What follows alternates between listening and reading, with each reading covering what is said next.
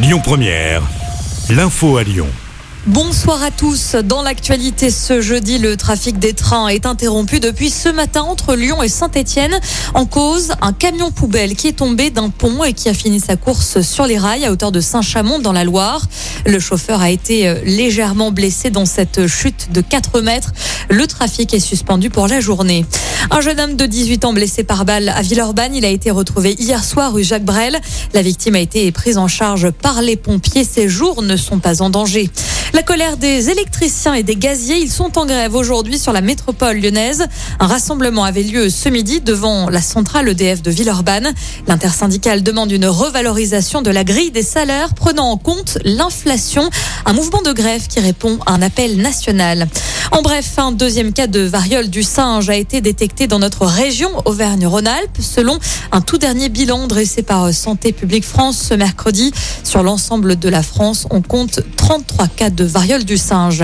Le maire de Tizy-les-Bourgs poursuivi par la justice, Martin Sauton, sera jugé ce mois-ci. Il est soupçonné d'avoir participé en décembre dernier à des soirées alcoolisées avec des mineurs placés dans un foyer. Le maire pourrait être condamné à une amende ou une peine de prison, selon le progrès.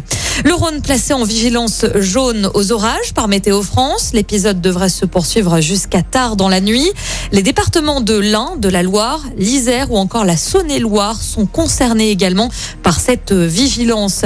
Et puis, coup d'envoi aujourd'hui des nuits de Fourvière à Lyon. Le festival commence ce soir et va durer jusqu'au 30 juillet. Plusieurs grands noms de la musique vont se succéder sur scène. Il y aura par exemple Calogero, Mathieu Chédid, le groupe Phoenix, Julien Clerc, Juliette Armanet, Dutron, Père et Fils ou encore Diana Krall. C'est la comédie française qui va ouvrir le bal avec le Tartuffe ou l'Hypocrite. La version initiale est interdite de la pièce de Molière. La programmation complète des Nuits de Fourvière est à retrouver sur notre site internet ou encore l'application Lyon Première. Écoutez votre radio Lyon Première en direct sur l'application Lyon Première, lyonpremière.fr et bien sûr à Lyon sur 90.2 FM et en DAB+. Lyon Première